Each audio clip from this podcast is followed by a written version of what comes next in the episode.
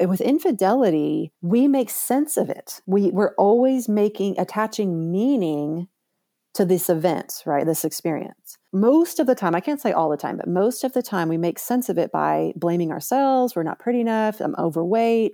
I don't have sex with him enough. You know, my body looks a certain way. I've had two kids, whatever the thing is. And then that belief system either gets reiterated or gets really solidified, or maybe it's a belief I can't trust any man, all men cheat, God didn't protect me. That's the part too that's so long lasting. Um, just like other trauma events, it's it's deep. It, it's so much more than just him saying this confession and then she being upset. And then uh, the other big thing too is she goes back to like when they first met. Was everything a lie? Is this whole thing like how long have you been cheating? And, and then she feels really vulnerable. Welcome to the Complicated Heart podcast. I'm your host, Sarah Mae, and this is a show all about exploring messy heart topics and the strategies we can use to seek healing in the pain and restoration in the ruins. Welcome to the Complicated Heart podcast. We are back again for the second part of my interview with Angie Durham, who is a licensed marriage and family therapist and also a licensed professional counselor. And so today we are going to be talking about trauma and infidelity. And let me just say if you have not experienced infidelity in your marriage, I mean, praise God. But don't tune out because you may be able to encourage or help a friend who is going through it, has gone through it. So stay with us. I'm really looking forward to talking about this and, and so, so that we can understand better what infidelity actually does to us and how it can cause trauma and not just like a, well, duh, it causes trauma. It's painful and it sucks, but even deeper into our bodies. So, Angie, with that, I'm going to hand it over to you. Thanks, Sarah. It's an honor to be back again and, and to keep talking about this just with a little bit different, a little bit different, nuanced uh, lens, um, because I do think, unfortunately, um, infidelity is rampant, and even in the church. And um, I think a lot of people, like you said, like yeah, it's awful, it's painful, but they don't really understand the depth of what's happening within them and their heart and even their physical body. And so to be able to understand it a little bit more fully. And so if there are people listening where um, you have been the betrayed spouse um, and you're just like, I don't know why I feel crazy, I don't know why I'm so erratic, or if you are the um, unfaithful spouse, I think it's also really helpful for you to hear this to try to best serve your spouse or to, to best understand what's actually going on. Yeah, and I'm assuming that we're going to be talking about the the people who choose to stay together and what that yes. looks like, but then not yeah. everybody, you know, obviously stays together.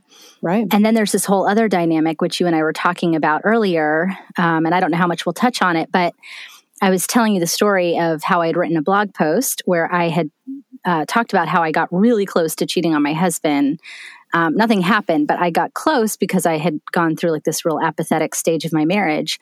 And the Lord intervened, and it's a whole thing. And I can share that link in the show notes and you guys can read it. But a woman had emailed me this impassioned email that said, Yes, it's terrible. I had an affair with my pastor, and it's awful, and the feelings of guilt are terrible, even though I, I'm back with my husband, and just this whole thing. And this was years ago. And more recently, um, she wrote me again and she said, you know, I didn't realize this was not just some affair. Like this was pastoral abuse. Mm. Um, and it's not that uh, there's a lot of complicated issues there, but the fact is, um, mm-hmm. he had authority and power, and it was not just a simple. Affair. And so right. I know that you had mentioned that um, you're seeing men who are married and they're these young girls in youth group are thinking, oh, I just had an affair with a youth pastor. And it's like, no, yeah. that is not what that is. That's right. So, yeah. anyway, just throwing that out there because we were talking about it and putting yeah. that on the table in our conversation. Yeah, for sure. I think, I think to, to put some flesh on that a little bit is to be able to say like that's not a that's not really adultery i mean it's more abuse. Um, it's kind of its own category of, of an abuse of power. And a lot of times in those situations, unfortunately, it does happen in churches where um, uh, that pastor uh, really grooms that girl. Um, and even if she's of age, let's say I was, I think I was sharing with you, like I, I knew people that were 19 or 20 and still um, groomed. Um, and so when you start to see, especially church leadership, to be able to pay attention to particular grooming behaviors, so that includes like sending gifts or, or, giving unique attention to that girl or giving her positions of authority, like, hey, you're going to be my helper um, without accountability, like, hey, can you stay late? Like those types of things. Um, breaking policy, like church policy, and, you know, eh, eh, giving her special treatment in that way uh, and pushing boundaries are, are really common grooming behaviors, compliments, gifts, especially special treatment at the beginning.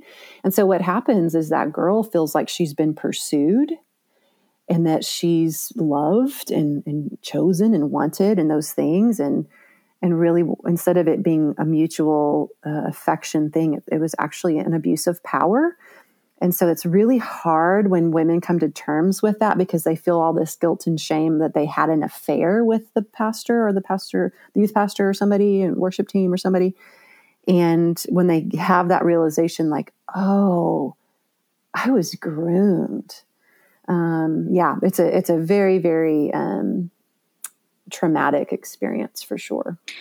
I need to ask you a question that I just don't have the knowledge on, and then I know we'll really get into the topic of yeah. which is really trauma and infidelity in marriage. But when do you know it's grooming and when is it and this may be terrible i don't i don't know but or, or when is it just like a guy falling into temptation or a woman fall like do you know what i'm saying like yeah. what what is, is it because they're in the authority as that position that it's like falls into grooming do you know what i'm asking it's the heart behind it i mean yes i know what you're asking so some men will go into certain roles, shepherding roles, for the intent of abusing. Mm. I don't think all do. I don't think that's a fair assessment of every single person um, that, that this is one of their stories.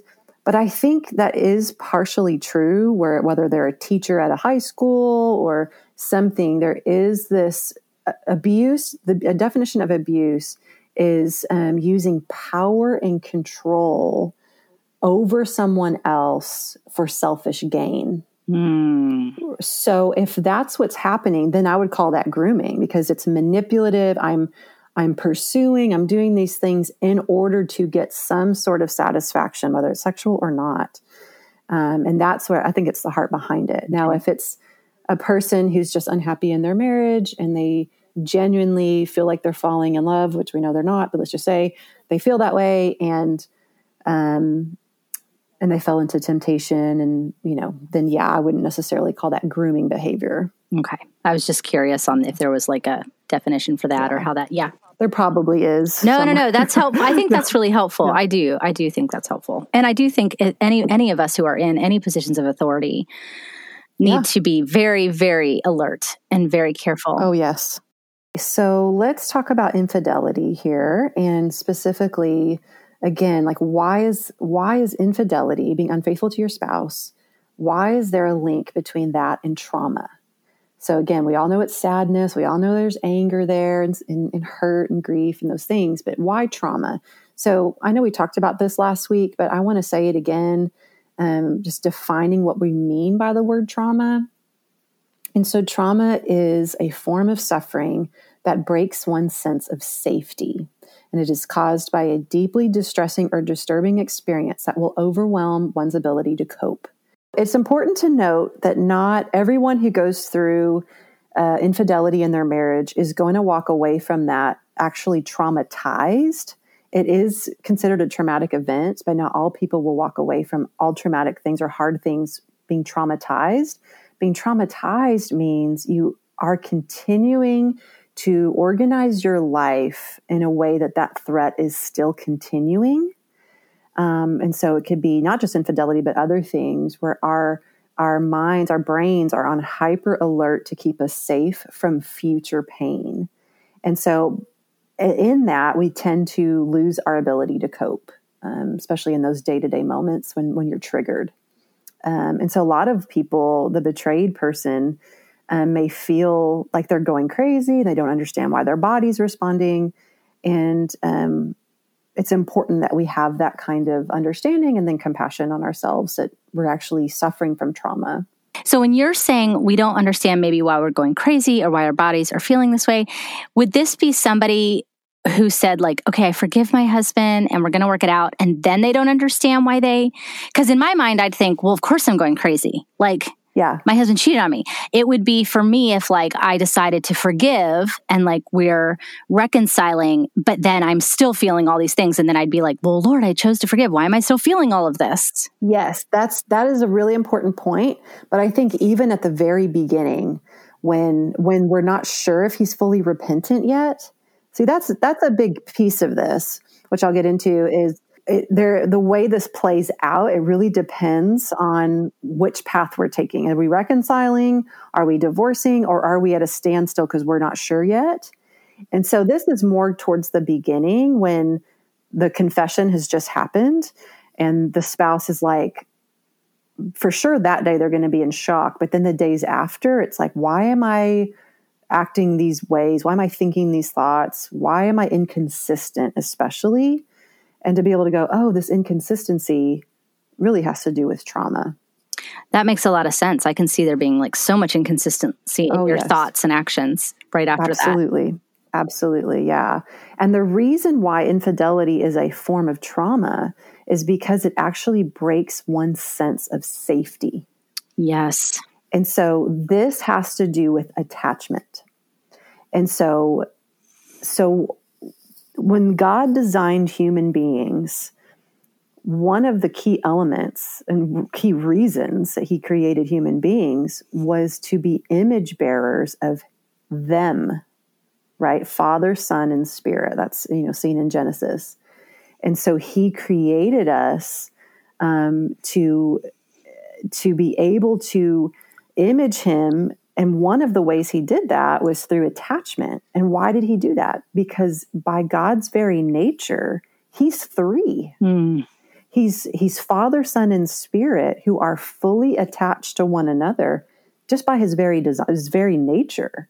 And so we, uh, imaging that on some level, um, we also attach. And so now we're getting into some psychology stuff, but it's really rooted in a biblical truth and biblical understanding.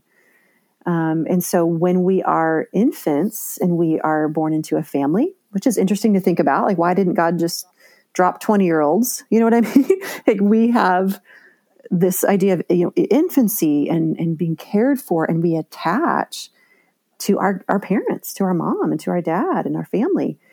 And that's part of God's design and it's good and hopefully it's healthy. Um, it's not always healthy but hopefully it's healthy. And and then in the bible where he talks about we will leave our fathers and mothers and then cleave to our spouse. So that's attachment language. So he's saying okay when you're growing up you have your parents but then you're going to detach still love and respect them but you're now detaching from that relationship and that that form of, of safety. And now you're attaching to your spouse if you if you marry. And that word cleave we don't use that word a lot in, in english but what that word means is to adhere strongly and emotionally attach. That's what it means. Mm. and so it's powerful language. Like think of the most strong glue there could be between two people do you know, all I keep thinking about is the fact that so many people then essentially go through so many many marriages with all the relationships that we have outside of marriage. Mm-hmm. So I know that's random, but when you think about trauma and infidelity, you know, I don't know, like it almost even far reaches to why the Lord is like, wait until marriage because it's like these infidelities outside exactly of marriage why. because mm-hmm. it does affect your heart it does affect your soul That's and especially exactly if we're right. talking about cleaving well you're cleaving yes. when you're bonding with somebody in an intimate relationship and um, man That's so uh, right. uh, so i would say a That's lot right. of us are going to have infidelity it's traumas powerful. worse if you're in a marriage but yes. i'm just saying in general depending on the amount of relationships and intimacy level yeah. we all experienced That's exactly right. And that's why he's crystal clear. And so, as Christians, we're not trying to rob people of joy by saying, no, wait until marriage. No, have sex in marriage only. It's not that we're trying to inhibit things. We are trying to make things thrive and be healthy and protective. And, and on repeat, God is very clear about this. And so, yes, it is a very beautiful design when you think about two now becoming one. Mm-hmm. Like singleness is over. Yes, you're still you. Yes, you have your personalities and all that, but you're one flesh, you're one entity. Again, there's a shadow there, there's an image of the Trinity there, right? We're imaging something bigger than us. And he's warning us don't commit adultery. Um, because what happens is when a spouse commits adultery, there is a severing and a ripping of that flesh. Mm. There's a severing of that oneness. And on a, a psychology level, you're going, I'm unsafe because this person, not only am I imaging something profoundly beautiful, but also from a from a mammal perspective, an animal perspective, like we are safer in packs. We are pack animals, mm. right? And we're more than that. Obviously, we have souls and those things, but still, just from a, a biological, primitive perspective, you know, we don't give birth to our young and then have them crawl off into the woods and right, you know, figure it out. Mm-hmm. Like we attach for safety, and so that is true also for um, marriage.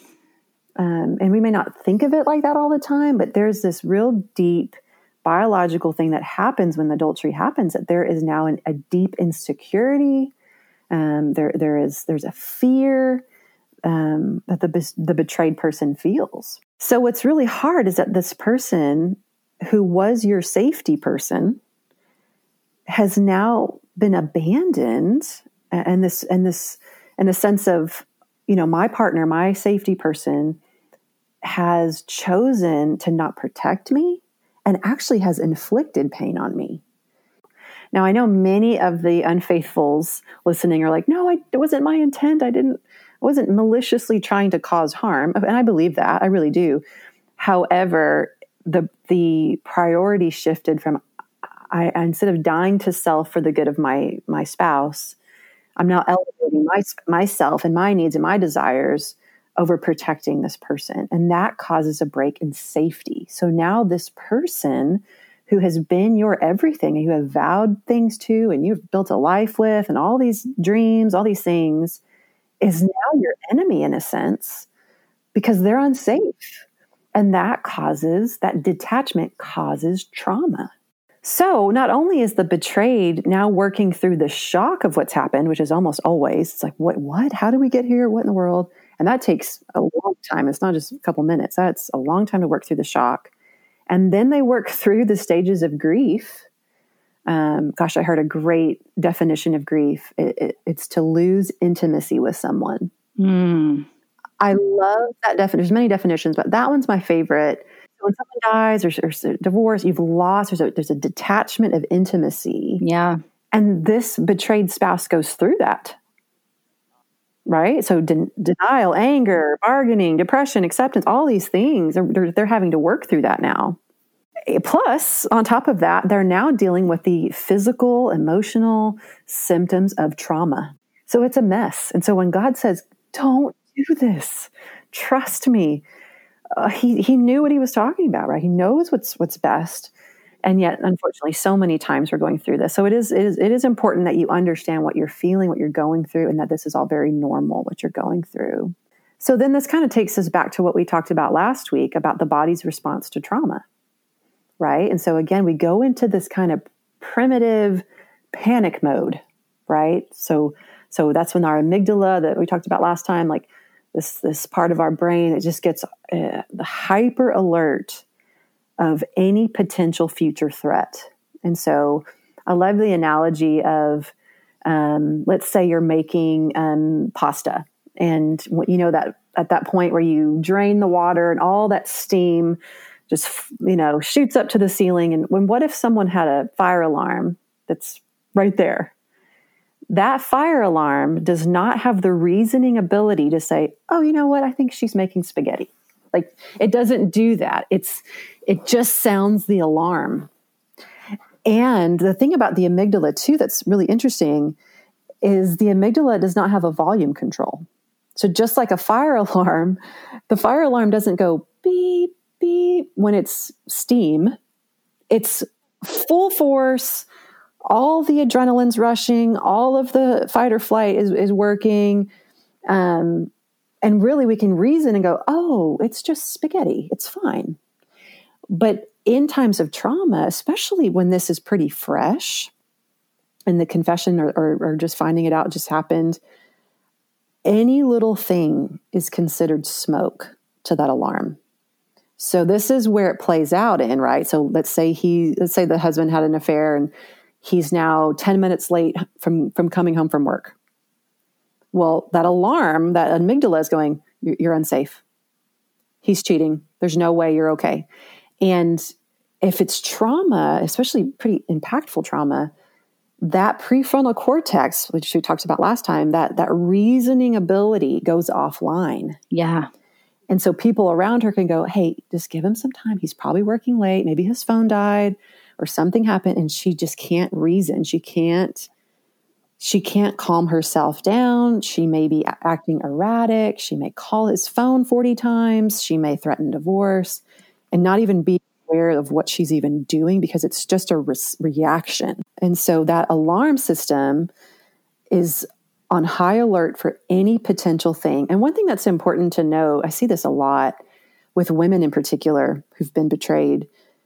There is this really deep need for control. I think men have it too, but I think especially women, where we have this deep need of control in order to stay ahead of future pain. And so we become very obsessed with knowledge. Right. And so we go, okay, I want to see every phone record. I want to see everything you charged on the account. I want to know exactly what you did with her and what you said and what you ate and what, like, every detail. Do you see those control levels different between men and women when you're doing? I do. I so do. Interesting. I, a lot of the men, I, I do see some men who have been betrayed that do this, but most of the time, the men really focus on the sexual nature of the betrayal. Mm. And the women really focus a lot on the emotional and especially the level of deception. The women get really, really stuck on the fact that he lied to her. Interesting. Sometimes even more so than the sexual act. Wow. Um, it's it is fascinating because again, there's this attachment that the the lying, the deception. Again, it's a break in safety. Mm-hmm.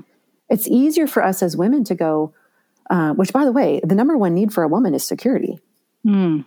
And so, thinking about this from a security perspective, if he's being deceptive, we really can't trust him at all. But if he's, you know, I mean, not to minimize this at all, but let's say he got drunk and he went to a strip club and, you know, something happened. Like she has a, it's more likely for a woman to be able to handle that and then tell, tell her the truth and confess and move forward than to have countless um, deceptive, you know, hiding, scheming, that is very, very difficult for a woman. Hmm. For sure. Yeah. Um, and for men too, but men really get stuck on like, well, what did you do with him? Like physically. Yeah. Hmm. Yeah. It's interesting. It's interesting to see that play out in, in my, in my practice. And a lot of the men don't want the details. And a lot of the women are wanting very detailed things.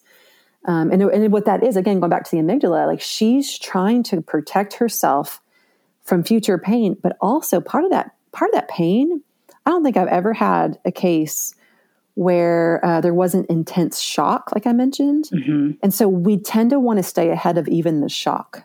Mm. So, so at the beginning of this, when when he's been found out or he confessed, we're not yet sure if he's really repentant. Which repentance is just a good a, a, a Christian term, meaning to turn from some from the sin and turn back to the Lord and turn back to the the people that he's hurt or she's hurt. Um, and we don't necessarily know that at the very beginning. And so, if he is continuing or she is continuing to be unfaithful, there's this element where we need to stay ahead of that pain. Mm. And so, we don't want to have that shock again. So, at least if we could know it, if we could catch him, mm-hmm. you know, at least it wouldn't be the, the, level of shock. And then it gives us this sense of control to know it already. Hmm. Yeah. yeah. It's an interesting dynamic, especially with women. Um, so, yeah, so all that being said, there's these triggers that'll happen. And I mentioned in the, in the, the last week's episode of um, like what happens in the body. And so a lot of times when when um, infidelity has been revealed from whatever way, like she's going to deal with sometimes digestive issues. She's going to deal with insomnia. She's going to have anxiety. Um, she's going to again that control that, that that is usually the biggest thing we have to deal with is um, even the control of just saying I'm done. So it's not just the control of him; it's she wants to have some sense of control in her life. Angie, is the trauma that takes place in the body, mm-hmm. is that the initial like trauma or shock of either catching somebody or them confessing and what you feel in that moment that stays in the body? Or is it something else? Because like when we were talking about trauma, it's like let's say an event happened or you were abused or there was a car accident. Like like the event caused your body to go into this hyper um I can't remember what vigilant, you like hyper vigilant. Um, yeah. Thank you. Yeah, like hyper vigilant or dissociation or whatever. And so then that is what your body will go into if it senses the, the same thing happening. Is mm-hmm. is it is so? What is the tr- like the trauma that your body is going through? Is it from hearing about it, or is it like what is that? It's usually it's it's very similar to all of the other things. So so yes, there's usually a shock of finding out what's happened and that is immediately you're flooded. Your body gets flooded with adrenaline. It's almost like your head is underwater. And it's this, and that moment is so intense that yes, your body wants to protect you from feeling that physical feeling again, for sure. So if you thought you were in a situation where somebody might say something or you might catch somebody, your body might flood with that again? It could, absolutely. Especially if you're still not sure if he or she's repentant okay. and you see a phone record or he's late or something has happened, absolutely your body will be like bracing for impact that, okay, he's cheating again, or he's still cheating, or it's some, on some level, um, you're going to have to go back to that experience, right? Mm. That feeling. Mm-hmm. But there's more than that. I think it's more than just that physical thing. With infidelity, and well, with many things, especially complex trauma, we make sense of it. We, we're always making, attaching meaning to this event, right? This experience. Yes, yeah. And with women, I mean, most of the time, I can't say all the time, but most of the time we make sense of it by blaming ourselves. We're not pretty enough. I'm overweight. Mm-hmm. I don't have mm-hmm. sex with him enough. You know, my body looks a certain way. I've had two kids, whatever the thing is. And then that belief system either gets reiterated or gets really solidified. Or maybe it's a belief I can't trust any man, all men cheat, God didn't protect me. That's the part too that's so long lasting. Um, just like other trauma events, it's it's deep. It, it's so much more than just him saying this confession and then she being upset. And then uh, the other big thing too is she goes back to like when they first met. Was everything a lie? Mm-hmm. Is this whole thing like how long have you been cheating? And, and then she feels really vulnerable, right? mm-hmm. that feeling of vulnerability, that feeling of unsafety. And so, yeah, it's, it's, we're hyper vigilant now in the present to make sure that we don't feel that level of pain when all of this blew up. Is that, is that helpful? Does that make sense?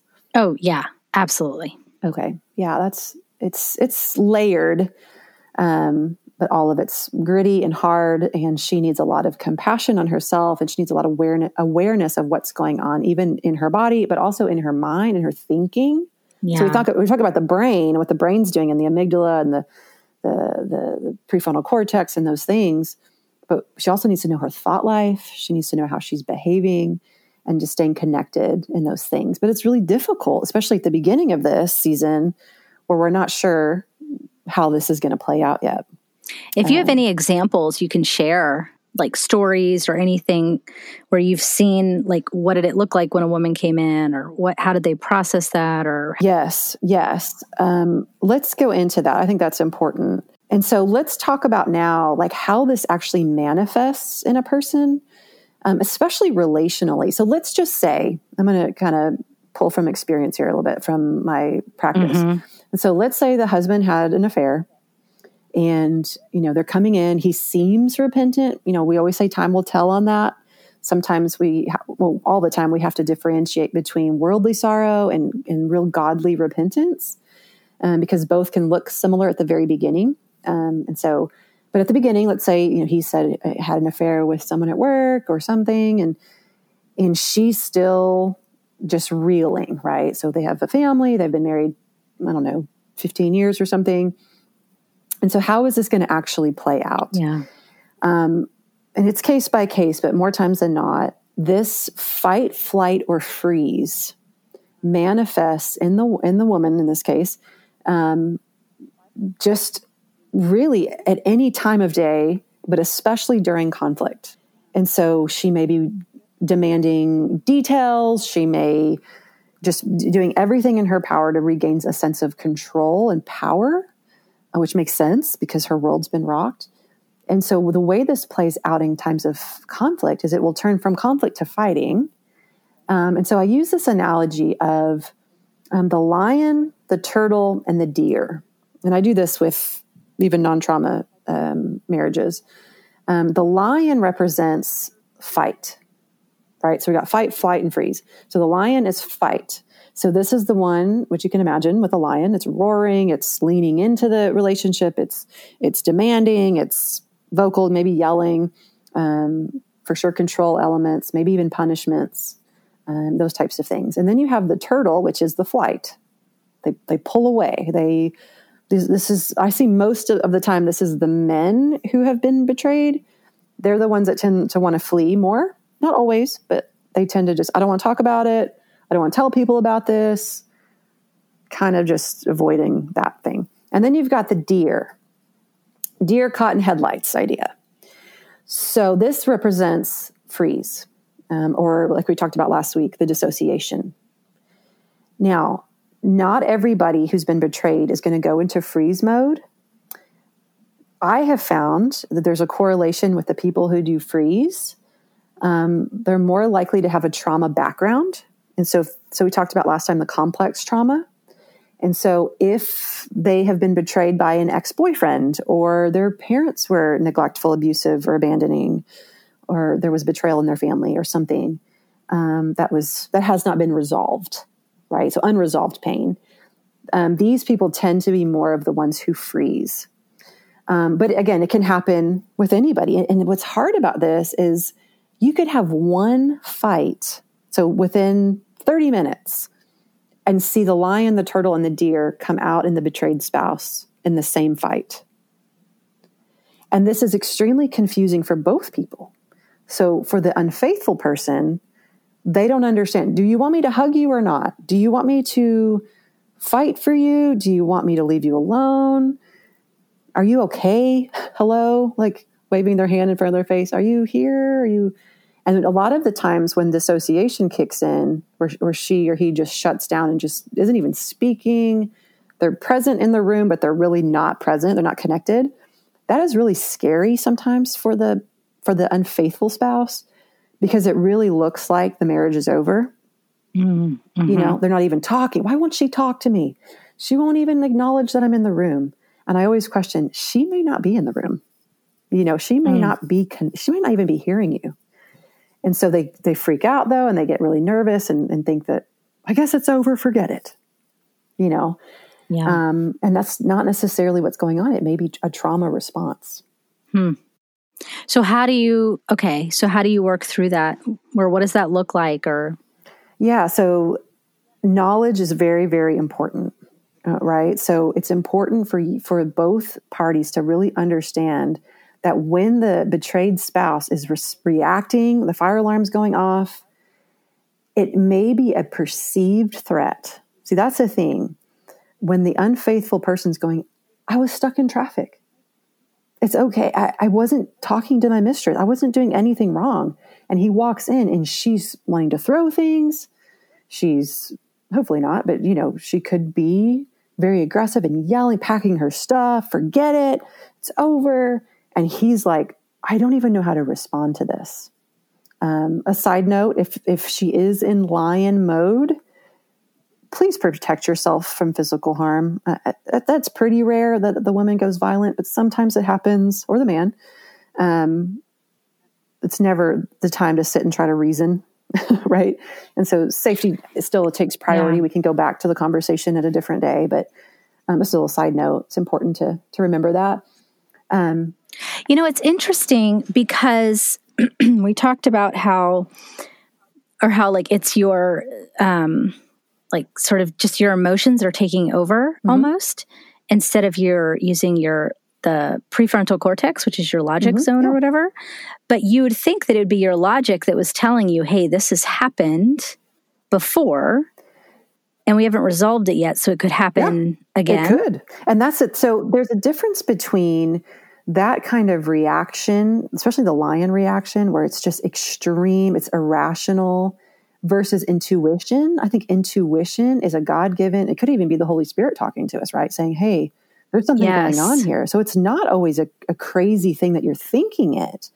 What I'm talking about with the lion is the behavioral, um, aggressive, irrational, you know, explosive type thing. Does that make sense? And so, yes, even yes. if there's an intuitive, like, hey, I see the same phone number of the girl on the phone record. Like, I'm I'm not against phone records. If if we need to look them up for accountability, you know, yes, but we're going to handle it. I'm not saying she shouldn't cry or be angry.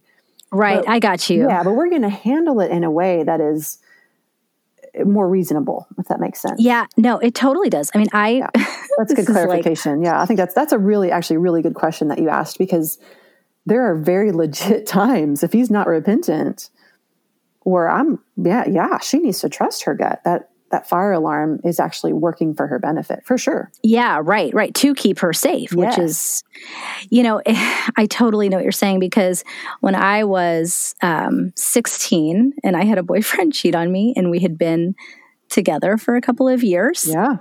I literally remember like when I finally got him to confess it, like I lost my mind. I like made him get in the car with me. I like yeah. drove to this girl's house.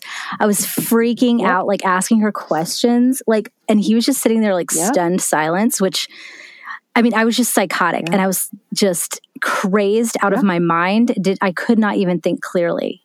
It was Yes, exactly yeah, what I'm talking yeah. about. Yeah. Yeah. And it's so it's a form of suffering. Like you were mm-hmm. suffering. Mm-hmm. So you weren't crazy. Right and and your brain was sending all that adrenaline throughout your body. Like your heart was racing. You were ready to fight. You were yeah. and again it's like going to her house and saying tell me everything. That's control right? It's it's i have to have the knowledge so I can make the best decision, so I can protect myself for the future. Yes. That's oh, and you know what? Are. Come to think of it. Yeah. Yeah. He hadn't confessed. I think somebody had told me it happened. And so I oh. drove him to her house and I'm like acting crazy. That's always worse. Yeah. Yeah. It's yeah. Always, man, so, unfaithful person. Same kind of deal. Mm-hmm. If you, if you have had an affair, please confess it. Like, yeah, that is one of the foundational things of repentance, you know, uh, to be able to like bring that to someone. But anyway, that's another topic but but yes for sure this we feel out of control. So that's the lion. The lion is out of control. It's all emotion based it's all self-protective versus being able to reason and have a conversation and then you know make decisions. Yeah we're not going to be together anymore or you need to move out. Um, but yeah it's it's it's so we the fire alarm goes off at any potential risk and then we assume it's real. That's the thing. Yeah that's good so going back to what we were saying of um, what do we do? So I said the very first thing is just having awareness that this isn't just your choices, although you are responsible for your choices. It is a more of a primal re- uh, reaction from the body, uh, and that is helpful. Helpful for the the unfaithful and for the betrayed. And so, if you're walking with someone, or if you're hearing this and you're feeling these things is resonating with you, man, I just want to normalize that for people and just say, Of course you're acting this way. Of course you're feeling this way. Your sense of security and safety has just now been rocked. And now there's this, this detachment that's happened. Um, and so normalizing is really important. Um, I would say also go ahead and get support immediately. As soon as infidelity has been found out, whether through confession or finding it out, man, go to a counselor, go tell your pastor, trusted friends, notice I said trusted friends, not just the ones that will tell you to key his car and burn his clothes or something. Like people who can help you stay connected to yourself, what you're feeling, what you're thinking, who are believers, if you're a believer, uh, you know, help you with coping skills. She's going to need coping skills. So, again, going back to what we talked about last week, staying grounded and knowing what you're feeling and experiencing and having the right thoughts going through your mind of, okay, this is a trauma response. I'm safe right now. I'm okay. You know, whatever whatever the thought is, God is with me. You know, to be able to kind of calm your body down, taking deep breaths is huge. Not and, and we have to work on not being reactionary. We want to have responses, but not reactions. And that's true for any marriage, by the way. That's like any kind of conflict. Um, so, yeah, those types of things are really important. I would say to the unfaithful, um, how can the, un- the unfaithful help the spouse, the betrayed spouse? I think there's some key things that could be helpful here. Um, the very obvious one is to be repentant. Um, so, again, it's working your own side of, of, of healing and, and figuring out like what led me here and if you're a believer or even not a believer like what is going on in my heart and and and to continue to to show repentance through continued faithfulness to your spouse.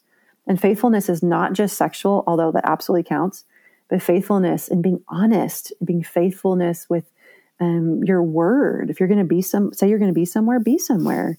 And being caring for her, him. Um, get help for yourself, get counseling for yourself, dig deep into your own past wounds and trauma potentially, and show the betrayed spouse that you are willing to do whatever it takes. And so those are just some of the elements of repentance. Have you seen, and, and maybe you're going to get to this, but have you seen in your practice that a woman, and I would say a woman or a man, but we're specifically talking about women right now, um, can ever feel safe again if she chooses to reconcile with her husband Absolutely. even if he totally changes and is like totally faithful to his wife from here on out will she ever actually feel totally safe? She can yes. Not always. It depends on several factors but yes. That's why i love my job. I love being a biblical marriage counselor or biblical counselor in general. Um, yes and so wounding happens so much in relationships, right? Doesn't it? Especially complex trauma. Like that wounding happens in relationships. But a lot of times the Lord uses relationships for healing as well. And so, yes, mm. absolutely. Now, the key, the absolute most important piece is is he repentant or is she repentant? Yeah. Because here's the thing with that person, okay, so much to say here. Sometimes it takes something this serious to bring people to the realization that they're not saved. They think they're mm. saved. They go to church.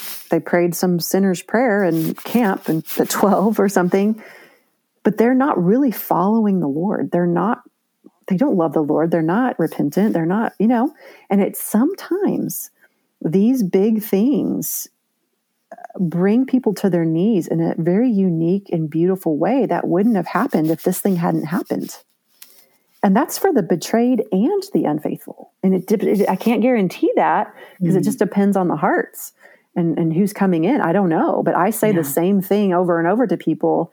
And one hour, people walk away and they just flourish. And the next hour, I say the exact same words and they don't. And so it really depends on the heart behind mm. it. But yeah, if there's repentance, that person who was the unfaithful potentially will get a brand new heart. And so they're like it, people people mm. use this phrase a lot. They'll say like especially if we've been doing therapy for like let's say several months to a year or something post adultery and they'll say things like, "Yeah, you know our previous marriage is almost as if they divorced but they didn't." And so they're hmm. referencing like pre-adultery versus post-adultery. Yeah, that does. makes sense to me, actually. That oneness has been broken. So it's yeah. almost like they need to get remarried. Yeah. Um, and so I kind of do, I don't mm-hmm. do get mm-hmm. remarried, but like in the session, in our sessions, we'll be like, okay, we're going to reinstate vows. We're going to, you know, make amends. Like not just say, oh, sorry about that. I shouldn't have done that, but like really make an amend. Um, and reconciliation is not yeah. always possible, but reconciliation has two key elements repentance and forgiveness. And if those two things don't mm-hmm. happen, there's no reconciliation, even if people live together until for 60 years, which is so sad, yeah. right? They, they're not yeah. reconciled, but they're still, they're yes. still married. And so, yeah, it's interesting to watch this play out in people. But, but yes, to answer your question, yes, people absolutely. In fact, you want to talk about how cool God is. This is where he really shows off, I think, because there are people who will say to me in tears dripping down their face, they'll say, I'm so glad this happened. Wow. And that just brings chills to my body. I just go, man, like they're they're not grateful for the sin, but they're right. so grateful that the, oh, the Lord allowed this to happen to bring them not just closer to the Lord, but to each other. Yeah, it lays everything on the table. It's absolutely. They can get everything and, on the table. Mm-hmm. And the whole foundation. So that's the thing people realize is, oh, we've been married 15 years, but our foundation was wrong. Mm. Yeah, we go to church. Okay, great. But God wasn't the center of our marriage. Mm-hmm. And so sometimes it takes some of these big things for God to come in there to do demolition. Yeah. And to tear up that house that they created. It's fun. It's it's it's fun to watch God work. It's painful, it's gritty, but to see the the beauty that it brings is just oh yeah, yeah. It's one of the best things in the world for sure. So what about the woman whose husband doesn't repent?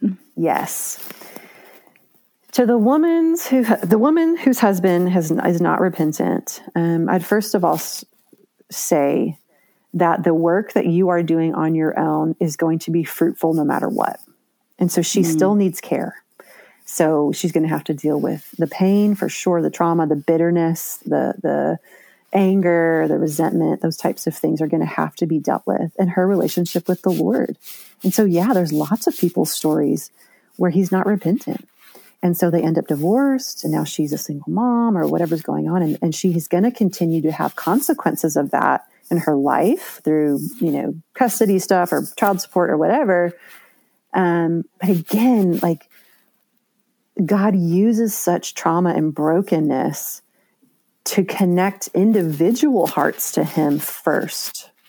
When mm. that happens first and it's healing and profound and, you know, idols get repented of and you know the foundation changes then there's a chance to reconcile horizontally right so we say vertical comes first then the horizontal so even if the horizontal reconciliation does not happen that mm-hmm. vertical growth is it's just so profound and again i've heard women say that was worth it it was worth it it was so beautiful to go through what i went through because now i know god in a very different way mm-hmm. yeah and so, but I would say if he's not repentant and he's continuing, so you're still living together, let's say, or, um, you know, um, you're not divorced or something. If he's continuing to be unfaithful, then you're going to have to, with help of other people, I hope, make some decisions for what's best for your sanity and for your um, health. Um, and it's not honoring to the marriage. The sacredness of the marriage is um, being threatened here, right? If he's continuing to have an affair. Yeah, and it sounds like for sure get yourself into some therapy if you can because you do have actual trauma to sort through and yes. untangle. It's not just I need therapy because this is so awful and it hurts. It's I need yeah. therapy because this is so awful and it hurts and my body yeah. and brain yeah. and what I may believe has now been all affected so significantly. That's right. And there's triggers. So even if you're divorced, people think, "Oh, I'm divorced. I should just start dating." It's I'm over it. Because he because what they do is they attach a face to their pain. Mm-hmm. So it's okay, him, Bob, let's say, he was the reason I'm in pain. Well, he's gone now. So now I'm all better.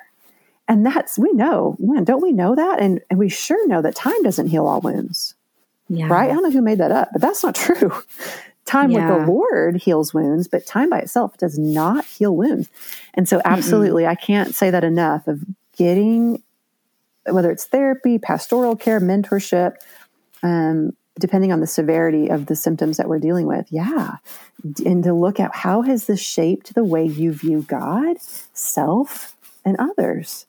And then what happens is people run into the next relationship, which is why so many of the second marriages fail and then they run into that relationship thinking it's going to be healing or whatever or they think they're ready for it and they're not ready for it and then all these triggers happen yes and, yes. and the brain's going oh wait why is my new boyfriend not calling me back mm-hmm. right and so you're carrying over the same wounding into this new relationship as well so yeah Some key things that the unfaithful can do. And so uh, the first one was be repentant, right? That's huge. So, so be honest, be faithful, be caring to, and, and show her that, that he will do whatever it takes. The next one I would say for the unfaithful, um, some things to think about, uh, to prioritize in doing is confess it all. So what happens is when the the unfaithful is like starting to confess, maybe maybe he or she was caught, and so they give just enough information, and they're kind of testing the water of going, okay, I'm going to tell you that I kissed her, but he did more than kiss her, right? It is very very damaging especially if you want to stay in that marriage. If you don't want to stay in that marriage, then we need to just end that thing and move on. Um, if you're not have any intention of of wanting to work it out, but I'm a, I'm talking to the unfaithful person who wants to work it out, mm-hmm. Uh, mm-hmm. wants to be repentant. So to confess it all. Now you don't have to give every gory detail, but if there were more than one uh, meetups, if there was more than one woman or man, or if yeah, you went to strip clubs as well, or whatever yeah. that encompasses, please do it pretty soon. If you're worried about her mental state and she don't think she can handle it, great. Um, but let's do that in front of a pastor or a counselor. Let's get some support. Um, but with the intent of I'm going to share these things. That's a huge one. Because what happens is people come in and start doing therapy and we're six months in and then he's like, oh yeah, and I had an affair with this other girl when we were dating. I'm like, oh no, we have to go all the way back, um, start rebuilding that trust from zero again. It's just very, very hard. Um, another thing, very important, especially in times of high conflict, and she's being the lion, for example, or the turtle, or even the deer, don't be defensive. Now, this is very difficult, as we all know. Um, but it's so important that if she's coming at you or he's coming at you with words of like, you're a cheater and you know whatever's coming out of her mouth. I know you're cheating on me still. Don't mirror that with blaming or calling her crazy or any kind of no no no no no no you're wrong. If she's activated to the point where she's out of control you know she's being the lion that is not the time to be defending yourself. And especially a lot of people do this in conflict to deflect we get off topic and we start talking about, well, you know what, you or your mom or your family or like your job or what about this guy you're flirting with or whatever. We deflect and we get defensive. And that is a huge thing that will um, hinder your ability to regain trust in her, um, from her. Um, so the point of this is we want to restore trust or we want to restore intimacy and so defensiveness is, is your enemy in that for sure. And understand that what she's doing is biological, it's primitive. It's not necessarily her being um, choosing to do these things. So that's helpful for him. Help her get regulated. And so um, sometimes what that looks like is is to just say stay in the room. And again, if you're being abused, no, you need to gently leave um, and not fight back. But if she's just walking around the house crying and yelling, okay, just sit down. Just don't say anything. Just be patient. Don't grab your keys and storm out. She's going to feel abandoned if you do that. Um, and then be patient yeah, as, as she's doing this roller coaster. I think a lot of the betrayed, I mean, a lot of the unfaithfuls feel like, oh, is this my life now? You know, I don't have to deal with this for the rest of my life. It's not worth it. No, it's a trauma response and get some help and she will restore that balance or he will restore that balance, hopefully in time. And then in those moments of conflict, ask her or him, what can I do? What kind of care can I give you right now? Do you, do you need a hug? No, I don't want a hug from you. Okay. Okay. Do you want me to leave? Do you want me to take the dog for a walk right now? Would that be helpful? Do you want me to take the kids to get ice cream? Uh, should I go stay at my at my parents' house for a while? Or whatever. Do you want me to go to counseling with you? Do you, do you want me just to sit and listen?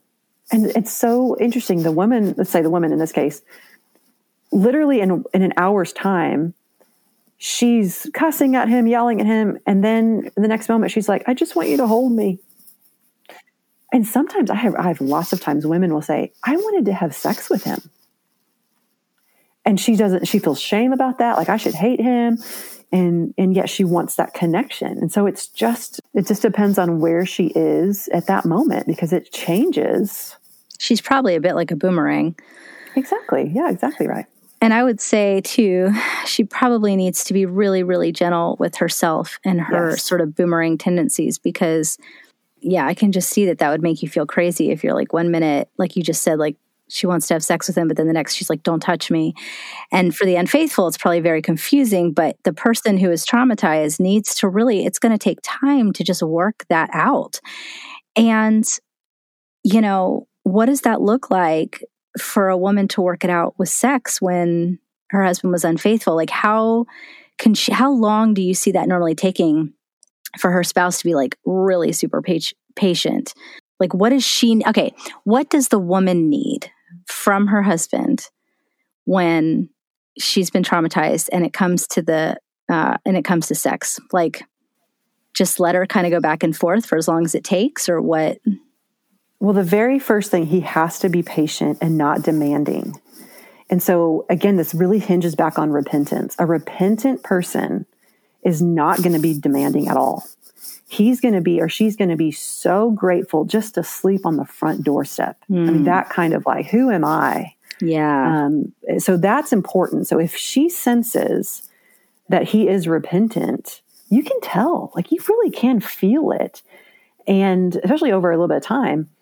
And she's going to feel safer with that person. And so she may want that con- intimacy and that connection. Mm-hmm. And there's no shame in that. Um, if she wants to have sex with her husband, you're married. That is not sinful. If you want to do that. Now, I will say, if it's, it just really, again, it really goes back. It depends on the heart of the unfaithful. If the unfaithful is being very defensive and demanding of, like, hey, I'm a Christian and God's forgiven me, so you need to forgive me. Oh man, that oh, it's not going to go well. That's, that's that is so hard for me as a counselor. I'm going, okay, that is not a repentant heart where you're demanding anything sexually or any behavioral thing. Yeah. Um, and so, yeah, it just depends on the woman. So, again, going back to is there some pain from her past and that's making this even harder for her to be intimate with her husband? Or even pain from their marriage previous. Maybe there was a porn addiction and this is stirring that up again. So, again, it's, there's not a set amount of time, but I would say she needs to be in the driver's seat and she needs to be the one empowered and like, whenever you're ready, I'm here. But if you're not ready, I'm still here. Yeah, that's good. And, and for she not to feel this, my husband's going to keep cheating if I don't have sex with him within a week. That's really important.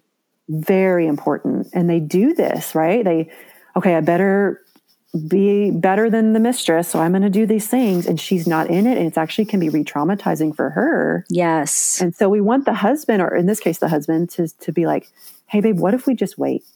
And so when we, when people come into counseling really fresh from an uh, infidelity, finding out about infidelity, I talk about that pretty quickly of like, are we sleeping in different rooms?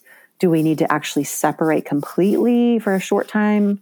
because it's so volatile at home or, or, like what do we need for for emotional stability and sanity that's mm. the hmm. priority in that moment safety and if that woman's like oh you're not touching me don't even try to give me a hug which is really common and fine and if he's repentant he's going to be like great you're letting me sleep in the guest room great um, and there should not be any pressure at all yeah that's good yeah.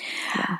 okay what would you say to the woman listening right now mm-hmm who has just recently found out her spouse has been cheating on her. What what do you want to say to her?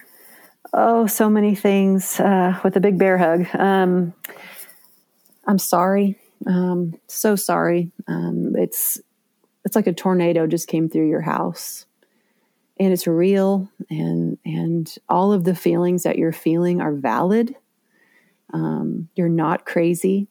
Um, and none of this should have happened. It, it goes outside of the design of marriage. Um, and so I want I want to give her the dignity to feel what she's feeling and to think what she's thinking um, and not be focused on what am I supposed to be feeling, what am I supposed to be doing. And I don't want you to put pressure on yourself to be further along than you really are. Um, grief is messy. Trauma care is messy and it's long. Um, but the journey that you're on is is um, potentially very very beautiful. Um, if you are a believer, um, man, you have so much resource in the Lord, and He sees you and He cares and He's with you. I love in the scriptures where He calls Himself your husband. Um, what an intimate, it's the most intimate relationship you can have, um, you know, this side of heaven. Um, so He calls Himself that. And so to just to, to i would encourage you to lean into that if you're not a believer listening to this and you're just like not sure what this what all this means man, i would encourage you to use this pain and this angst in you to be curious about the lord um, because this could be him beckoning you to him. It's just such a beautiful thing how god takes um, i love in isaiah 61 where he says that he takes ashes and turns them into something beautiful um, and that could be what's going on. And so, so yes, you are seen, you are cared for, you are not alone. So I would encourage you to get other people in your life. A lot of people feel shame and they want to protect their spouse. They don't want to share things. I don't want you to share with anyone, but I do want you to share with trusted people. Counselors have to hold confidentiality, so they're always a safe place to go to. Um, I would be careful who we share or what details we share with family, um, depending on if they're safe or just assess that for your own life. But yeah, get support, get care. There's there's support groups, churches. A lot of, a lot of the bigger churches have like recovery groups. Um, there's all kinds of resources um, out there to help you. But but this journey is going to be long, and like like Sarah said, I think it was perfectly said. Like have that compassion and that um, self care becomes the priority versus, okay, what do I have to do and when do I have to do it? What's my timeline? How do I get my marriage back on track? Um, it is it is really time for pausing and self care for sure. Hmm. Angie, thank you so much for being on the podcast again and for sharing your wisdom and your experience and um, and just the importance of understanding our bodies in trauma and um, and even in infidelity. So, can people? Um, do you take clients online, or do you only do it in person? Where are you out of, Angie? So I'm in a suburb um, north of Dallas, Texas, in Flower Mound, Texas. So if you are, um, yeah, in the Dallas area or, or, whatever, yeah, absolutely. I'm, I'm, i practice out of North Texas Christian Counseling. You can just go to my website, um, and there's a link there. If you are outside of Dallas, but you're still in Texas, I can do um, video sessions. I do that uh, about once a week. Um, we can do that anywhere in Texas. If you're outside of Texas, it really depends on the ethics. Um, so I'm under a license, licensing board, and some states do not allow me to do video sessions because I'm not licensed in that state. Mm, that makes hmm. sense. Yep, I'm licensed yep. for Texas. Okay. And so some states don't care about that as much, but most of them do. And so, okay. yeah, if you're in Texas, then we can connect for sure. Okay. I will make sure to put links to where you are counseling. And you also do counseling for spousal abuse. Is that correct? Yes. Domestic absolutely. violence and stuff. For okay. for the women. I partner with some men at my practice um, I don't meet with men alone. Um, um, I will meet with men if it has to do with marriage and we're, we're, reconciling, but I don't meet with men for divorce or for abuse. Okay. But if you're in the Texas area and you're looking for somebody and you are dealing with infidelity or um, domestic abuse or marriage stuff or probably just in general stuff, um, yeah, you can sure. check in the show notes for Angie's information. Angie, thank you again so much for being on the show. Oh, it's my pleasure. Thank you. Thank you for listening to the Complicated Heart podcast. If you like this podcast, if you found it helpful, please take a minute to subscribe, rate, and leave a review. Reviews are how people know if they should listen or not, so your review matters. Thank you so much. If you want to know more, check out thecomplicatedheartpodcast.com.